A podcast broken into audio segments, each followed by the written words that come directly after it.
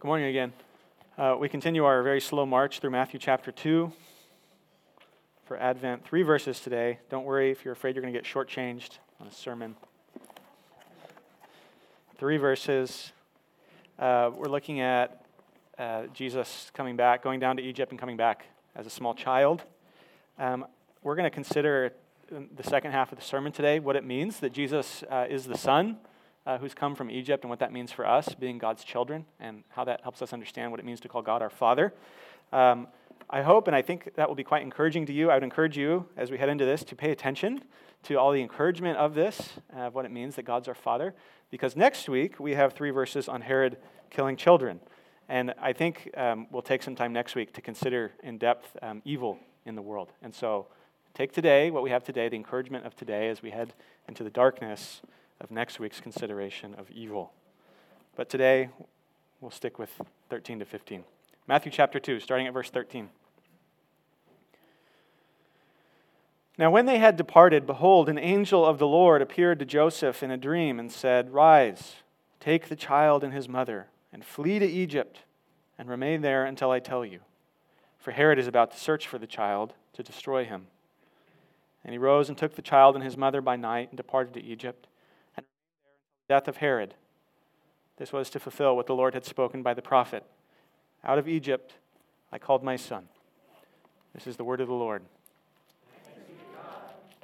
Let's pray. Father, help open our eyes so that we might behold beautiful, wonderful things in your word today. Uh, teach us what it means to call you Father.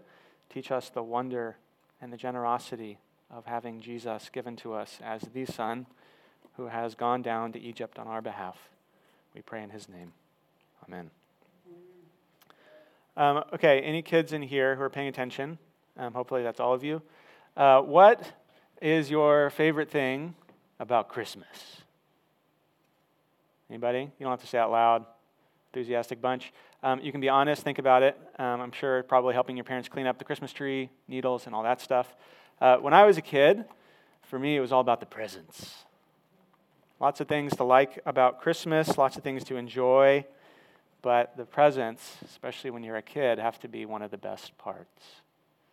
We're going to consider today what God has given us in Jesus. Jesus is God's greatest gift, his greatest possible gift. Uh, Jesus is what all of God's promises, all of God's uh, actions, all through history, everything that God's made, all of it is about Jesus.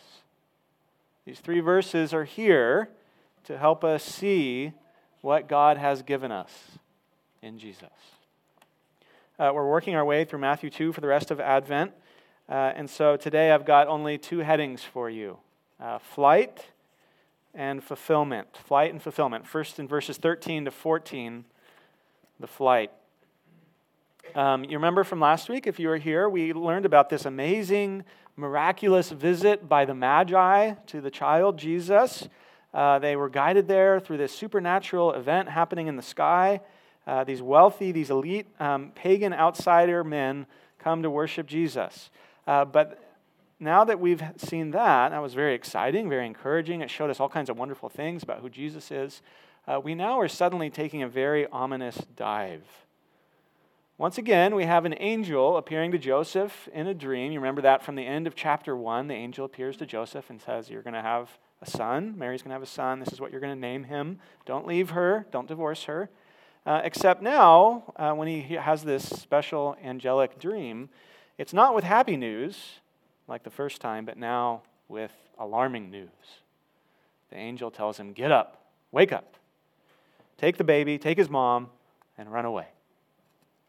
Stay there till I tell you, because this famously psychotic king Herod is preparing to hunt down this baby to kill him. Uh, if we know the story of the Bible, um, we know that Egypt is the place where Israel had been enslaved for hundreds of years.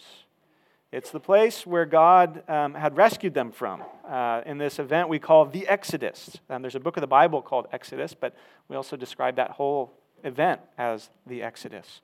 Egypt if you are Israel, if you're reading the Bible and you come across the word or the idea or the place Egypt, uh, that's not a good thing. Egypt is not the time or the place that you want to go back to. Uh, this is, for me, something like middle school. A lot of bad things happen there, a lot of embarrassing things, a lot of terrible things. You don't want to go back there. And so, a big part of what Matthew wants to show us in this tiny little story, he's the only one, the only place in the whole Bible that you hear this story about Jesus' life. One of the things he wants to show us, uh, but also all the way through the gospel, is that Jesus is Israel. Um, there's gonna, I'll tell you more about that in a little bit, what that means. But before we get there, um, just after we've um, had this story about the Magi that hint at this wonderful, sublime divinity of the Lord Jesus, just after we've been reminded of that, now we're getting this stark reminder about the frail humanity of Jesus. Last week we saw his divinity. They're offering these gifts that are appropriate to give to a God in worship. Now we're being reminded of his frail humanity. He is divine, he's worthy of all of our worship. But mystery of all mysteries, he is also human. He is subject to the weakness and the misery of life in this sad world. And so you can see here uh, at the very beginning of his life how profoundly vulnerable he is. Uh, this great Messiah, the Son of David, he's come to save his people from their sins. Remember, the angel said, This is who he is, this is what he's going to do. This is Emmanuel, this is God with us. And right here, he can't even save himself. He's a little baby. He's whisked away in the arms of a teenage mother. He's a fugitive. He's a refugee, fleeing tyranny and injustice. Now, I want to make a little side point here. Uh, sometimes you will hear well meaning Christians and well meaning politicians point to this little story uh, to promote a very specific stance on modern immigration policy. This story does not do that for us as much as we might wish and hope that the Bible gives us that kind of clarity about policies today. But at the same time, uh, knowing that even our Lord Jesus was a refugee should make us deeply compassionate toward people around us in similar situations. People who are far from home, people who are fleeing from abuse, people who are vulnerable to being taken advantage of. After God rescues Israel out of Egypt, he gives them his law there on Mount Sinai. Uh, and there's a lot of places in that law about treating immigrants with kindness and fairness. And when you read those laws, God usually says, don't ever forget that you too used to be foreigners. You too used to be sojourners being treated very badly, being taken advantage of. And so today, as Christians, how much more should the mistreatment of our Lord Jesus as a baby shape the way that we view and treat victims of abuse today, victims of violence around us in our world? You see there in verse 14, back to the story, you see there in verse 14 that Joseph wakes up from this dream and he obeys right away. Uh, he obeys so quickly that he doesn't even wait till morning. It tells us they leave at night. He goes and he wakes up Mary, and they wake up the baby. You know, that's not something you usually do. You don't like waking up babies, but this is a bad situation. They grab whatever they can and they run for it. Uh, now, this is an amazing thing because just a little while ago, Joseph had been told that Jesus was going to be miraculously born of a virgin. His name was going to be Jesus, also known as Joshua because that's a name that means that God saves. Jesus is going to save his people from their sins. Jesus was also going to be named Emmanuel because he's God in the midst of humanity. And they saw this miraculous guidance of the Magi to their house, and now the angel comes back and says, Get out of Dodge, run away. Joseph could have very easily thought, Excuse me? Are you serious? Didn't you just tell me that this child is a divine Savior, and now you're telling me to take him and run away? This is some promise that you're giving me. I thought God was with us. Sometimes God works in our lives in very spectacular and glorious ways, and we all, of course, if we could have our choice, would prefer that. But a lot of times, God leads us through the wilderness. A lot of times, God takes us back to Egypt, so to speak. Even Jesus, even Jesus, from the very beginning of his life, faced great danger, great loss, and great suffering. God could have very easily, miraculously saved him from Herod, could have uh, caused a meteorite to fall on his house and wipe him out. Could have done anything he wanted. But God chose not to do that. God can, if he wants to, God can miraculously save you from whatever pains or sins or griefs or fears you might be facing today. But most of the time, he doesn't do that. But God is with you. Just like he's with Jesus and his parents, Joseph is supposed to just ride it out in Egypt. Far from home, no connections, no job. He's got a hormonal nursing wife to take care of. And the angel just says, just wait there. Just wait until I tell you to come back. He doesn't say, here's how long you're going to be there. Here's the people I've got there ready for you to take care of you. Don't worry. It's all going to be okay. He just says, just go there and just wait and just see how long it's going to be. He has no idea. Some of you are in a similar kind of situation. Jesus has been there too. Even in Jesus' infancy, Matthew is already walking us along the very long and very dark shadow of the cross. Jesus' life was a life full of misery and suffering and weakness. So you have flight, and then you have fulfillment, verse 15. This is Matthew's, this is where he's driving at. This is his point in this story. Look at where he comments on the significance of this somewhat obscure chapter in Jesus' life. Matthew says there in verse 15, this was to fulfill what the Lord had spoken by the prophet Out of Egypt I called my son. Uh, this is the second of four places in only two chapters where Matthew says something about Jesus is a fulfillment of what one of the Old Testament prophets wrote. Over and over and over again, Matthew keeps saying, This is to fulfill what this prophet said. This is to fulfill what this prophet said. All through the gospel narrative, all through the gospel stories, over and over again, you'll hear this idea, this language of fulfillment, that something is getting filled up, something is happening that was promised a long time ago. It's here uh, in this story about Jesus, we're hearing that it, it's a fulfillment of the Old Testament prophet Hosea. This is one of the little tiny prophets that you know, it's really easy to miss when you're going through your Bible. Uh, we read the main um, section, we read the main paragraph of this a little while ago. Uh, when you go back to that passage, uh, you see there that in its own context, it's very obviously talking about the people of Israel leaving Egypt in the Exodus. Uh, there's nothing in that passage that refers to the Messiah, that mentions the Messiah, that seems like it's talking about uh, someone who's coming, a son of David, who's going to be a king one day. There's no mention of any of that. Uh, but the Old Testament is not just a record of what some prophets experienced a long time ago.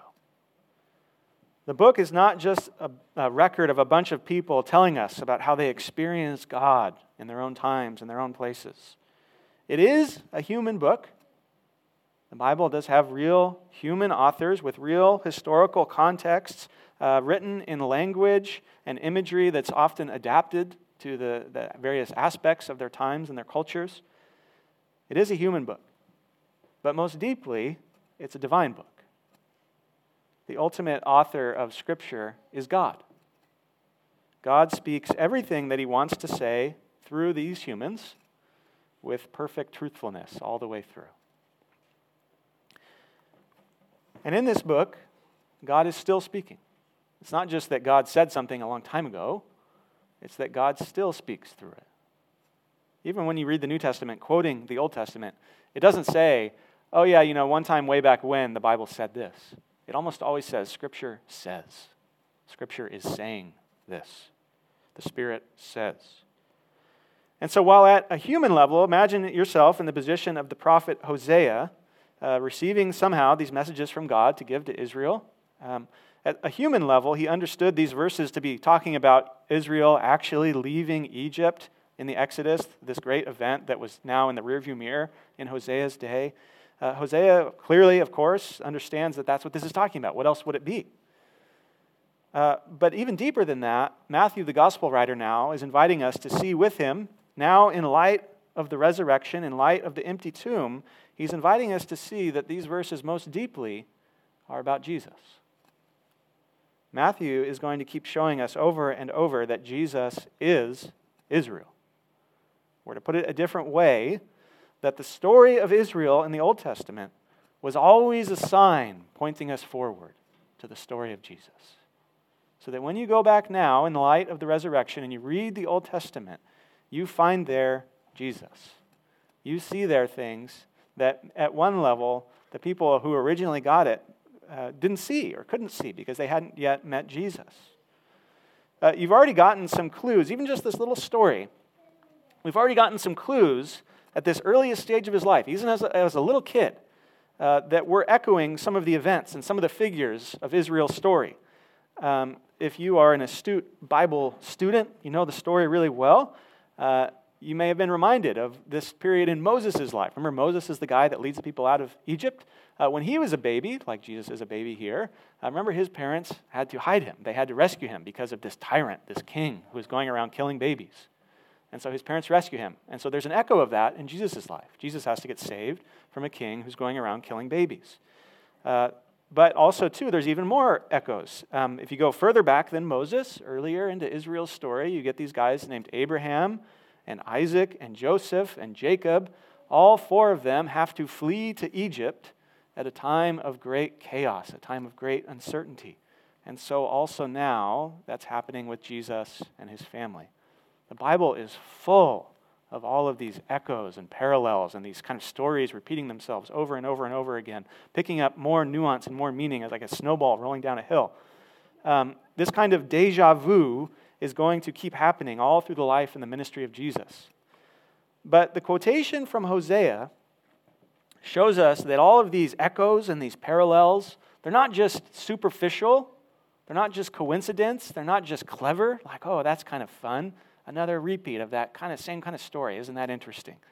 Uh, the quotation from Hosea shows us um, that we need to understand the story of Israel as really being the story of Jesus, and vice versa, the story of Jesus being the story of Israel.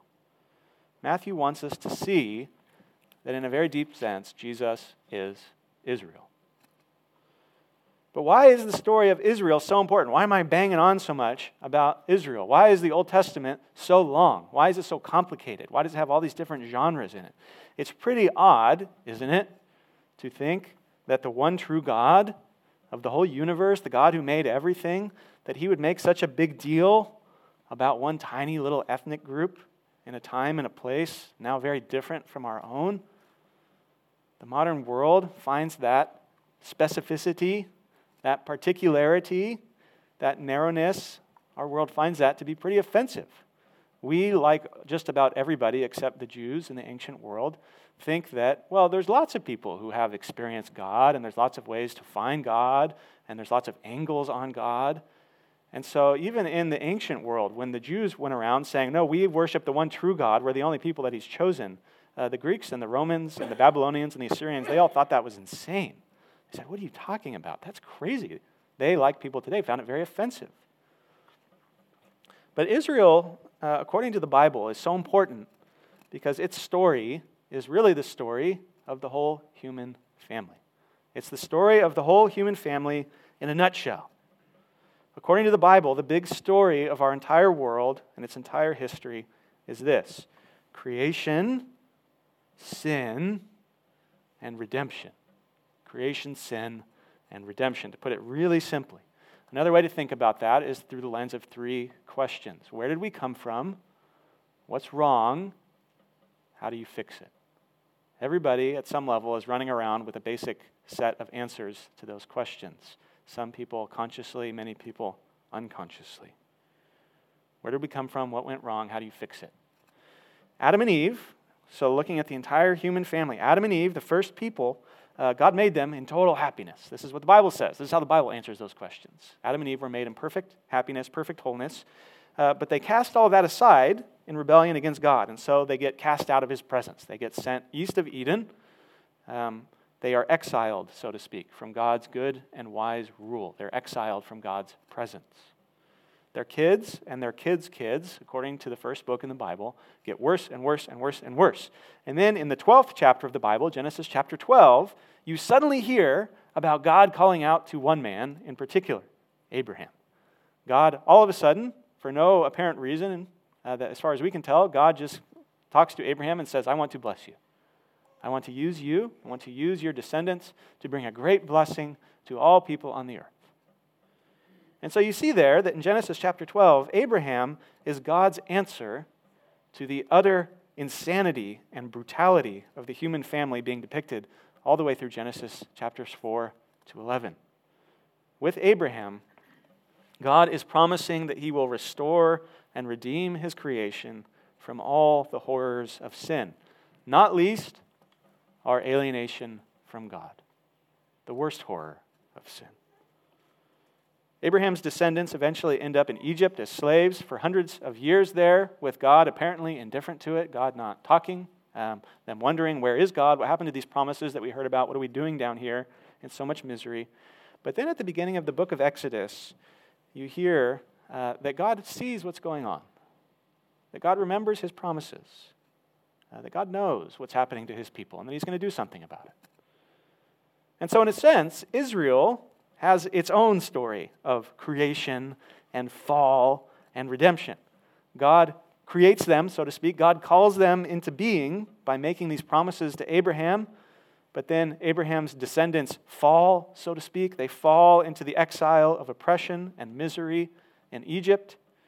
And then God raises up Moses and mightily intervenes to redeem them out of Egypt, to save them in the Exodus.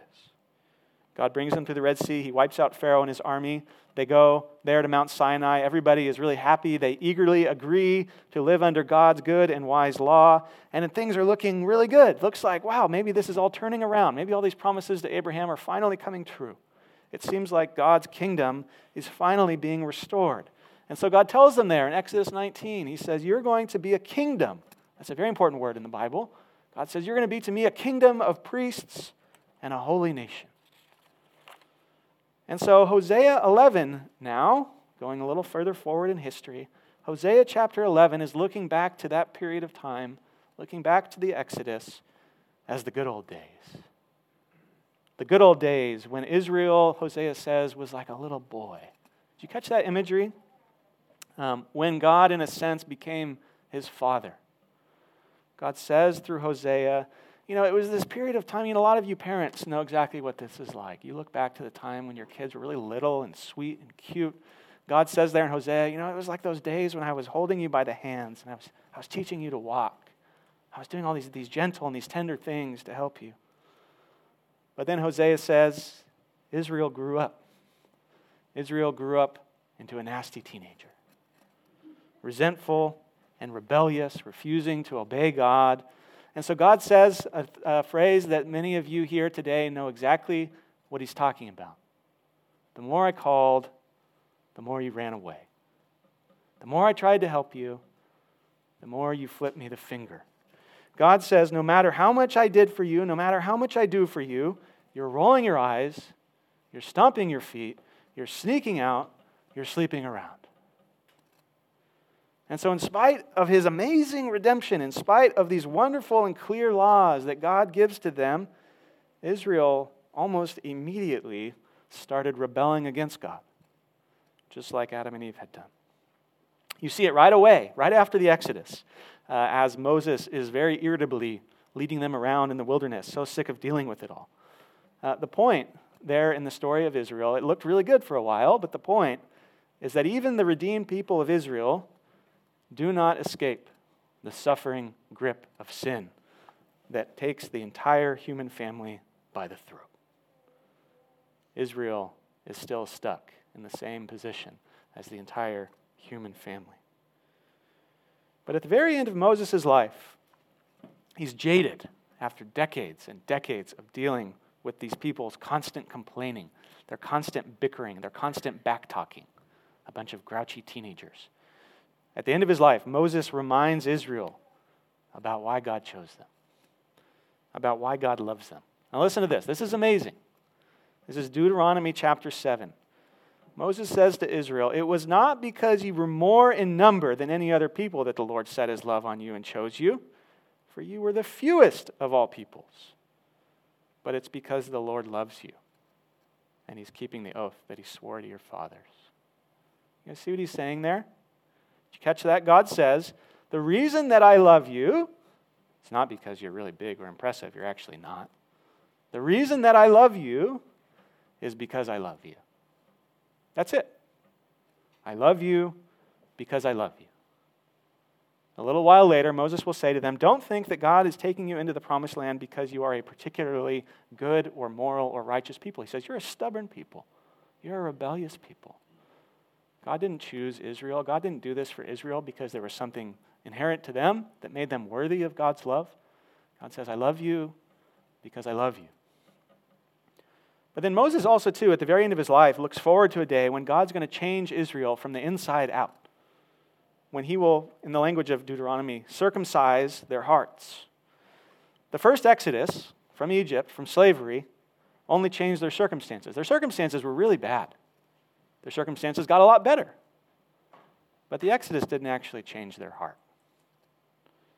Israel is still in the same boat as Adam and Eve. Same boat as all of humanity, as all of us. And so that's what Hosea 11 is summarizing. The whole Old Testament is one long, tragic story of Israel rebelling and God patiently calling him back. And so, there in Hosea 11, I don't know if you caught it, like a broken-hearted parent, God says to Israel, How can I give you up? How can I cast you aside? The Old Testament goes on and on and on. It gets darker and sadder all the time with us wondering as you read it how can things actually turn around? How can things get better? How can such a rebellious child ever return to the Father's home? And so, Matthew, now, here at the beginning of the New Testament, at the beginning of Jesus' life, here and elsewhere, is showing us that Jesus is the real Israel, that Jesus is the true Son. What Israel failed to do, become a blessing to all nations through obeying God joyfully in gratitude for his mercy. That's what Israel was supposed to be doing. What they failed to do, Matthew wants us to see Jesus is going to do gloriously. Because Jesus is the Son. Jesus is the Son. Jesus has always been the Son. That's part of what we're confessing in the Nicene Creed, that Jesus has always been the Son through all of eternity past.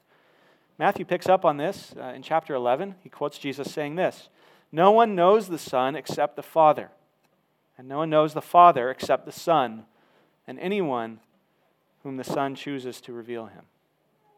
Jesus has always known the Father as the eternal Son. And so you see what that's saying.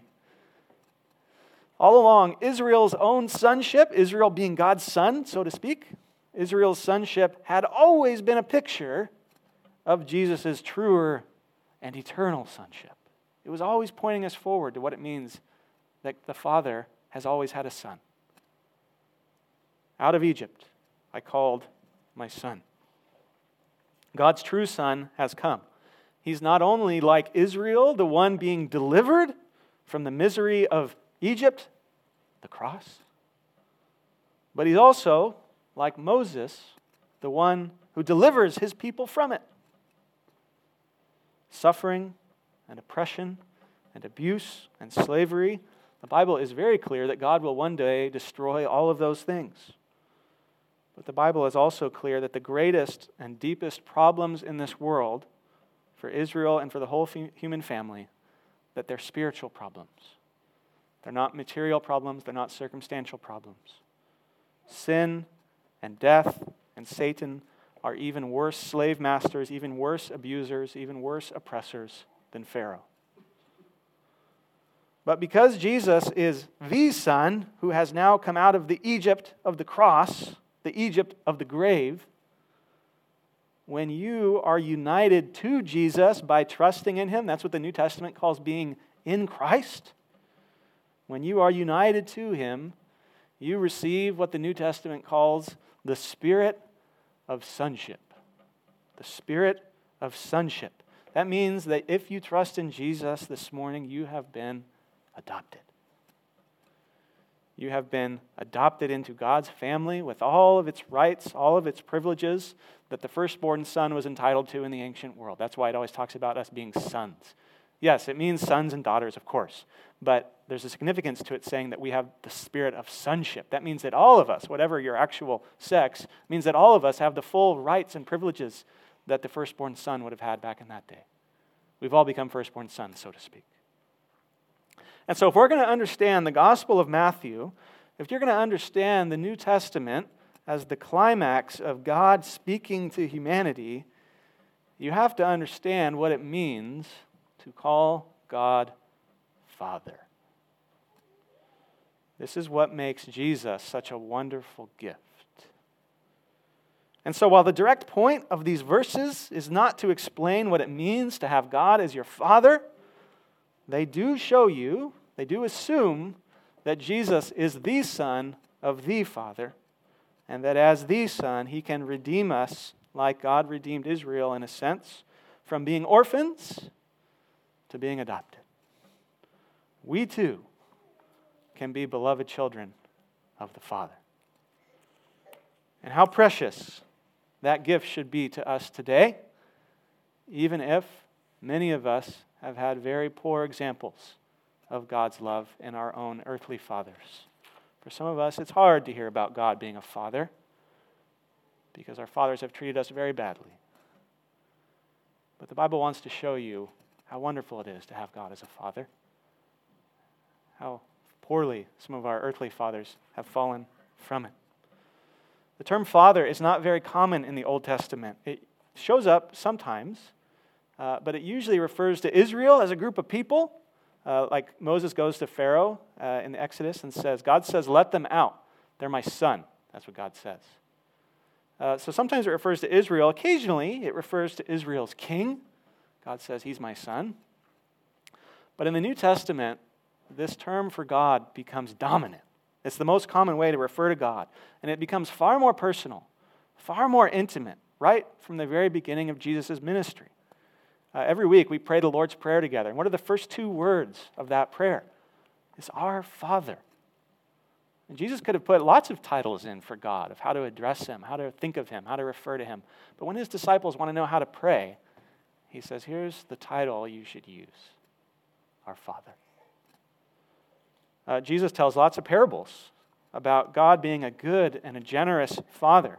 He says, Yeah, you know, you disciples, you're kind of, you know, maybe on your good days, a sort of halfway decent parent.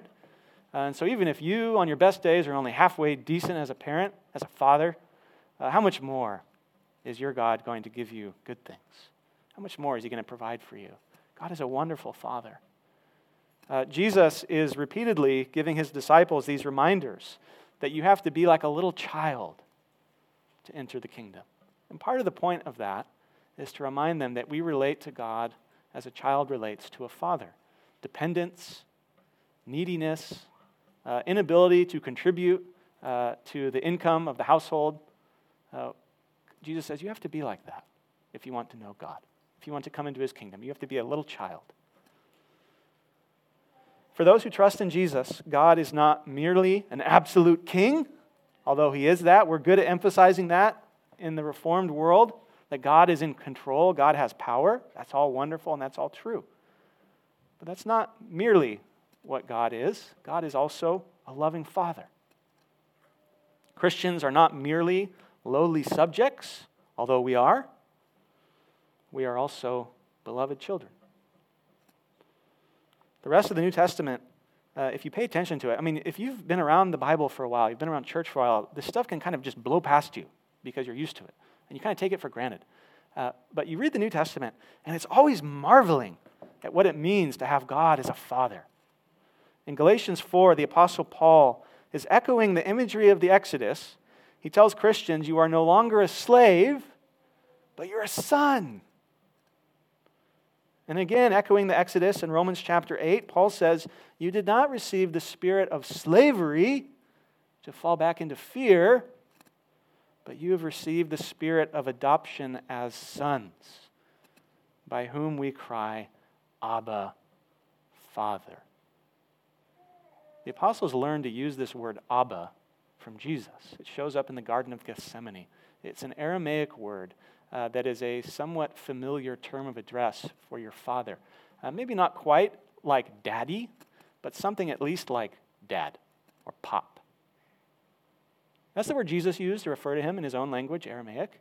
And it was so impactful to the apostles, so meaningful to them, so out of the sky like a thunderbolt that they even use it when they're writing in Greek to these pagan Christians. They say, use this word, Abba, to refer to God. Greeks don't know Aramaic. The apostles are amazed that Jesus would use that word to refer to God. And so Paul says, We have the spirit of adoption as sons by whom we cry, Dad, Father. So you see what he's saying, what Paul is saying. When you trust in Jesus, when you are adopted into God's family, when you, so to speak, go through the Exodus, you can have the same kind of confidence, you can have the same kind of familiarity with the Father as Jesus does. You don't have to be afraid anymore. You don't have to wonder if God's going to walk out on you. You don't have to wonder if God's going to provide for you. Some of you had to wonder that kind of thing growing up as a kid about your parents. Paul says you don't have to think that about God. He's not that kind of parent. You know you're not an orphan anymore. You're adopted. You're beloved. You are the child of a good and a generous Father. In Colossians chapter 1, Paul says that the Father has qualified you to inherit his riches as a member of the kingdom of his beloved Son. Paul says, How did the Father do this? How did he qualify you to be a full heir, full rights to the whole inheritance, all the riches? How did he do that? Paul says he did it by forgiving your sins. And so you see what he's saying? It's not just that the Son really likes you, he's nice, he can relate to us, he's human. It's not that he kind of took us and presented us to a grouchy and distant Father in the sky who is not so sure if he likes you, who is not so sure if he's going to keep you around. That's not what it's saying. That's what a lot of Christians think about God. Paul says that the Father qualified you, the Father brought you in, the Father forgives you, the Father sent his Son to redeem you from bondage. I've told you guys before. A lot of Christians think that the reason that the Father loves me is because Jesus died for me. That's actually not correct. It's actually the opposite. The reason that Jesus died for you is because the Father loves you. Do you see how different that is? The Father qualified you, the Father forgives you. You can go on and on and on. And I'll finish with the Apostle John. That's just the Apostle Paul. Uh, in the first chapter of John's Gospel, he says that those who receive Jesus get the right to be God's children, not the begrudging uh, granting, not the uh, bone that God will throw to you, but he says you get the right to be God's children. Not because of anything that you might do, not because of anything that you might want, John says, but why? Because of the will of God. Because the Father wants you to be his child. The Father loves to have you in his family. And so, are you weak? Yes. Are you sinful? Yes. Do you doubt? Yes. Are you a failure? Yes. All those things are true. But God loves to adopt weak and sinful and doubting and failing children. Later on in his life, the Apostle John says this in one of his letters. He's a very old man now. You know, old men can sometimes be very jaded about the world, they've seen a lot. But listen to John. He's really old. Listen to how amazed he is at what God's given him in Jesus. John says, See what kind of love the Father has given to us, that we should be called children of God. And so we are. And so here's somebody who's been following Jesus for 60 or 70 years, and he says, I can hardly believe it. Can you believe this? We're God's children. What an amazing kind of love. That's really what we are, guys. Out of Egypt, I called my son. Jesus is the fulfillment of the Exodus. Jesus is Israel. That's not some bare, abstract theological thing. Because Jesus is the Son, we can all be sons. This exodus in Jesus, this rescue from being orphans, this adoption into God's family, it's God's greatest gift. What more can He give you? Let's pray. Father, remind us of what we're really saying when we call you Father. Remind us of what rights are really ours. Remind us of your provision for us, your kindness toward us, your generosity toward us, your willingness to receive us in weakness and in hurt and in failure. Uh, how poorly we reflect your love to our own children, how poorly our parents have reflected your love to us. Even so, Lord, help us to see that you are a kind and generous Father. Thank you for saving us in the Son. We pray in his name. Amen.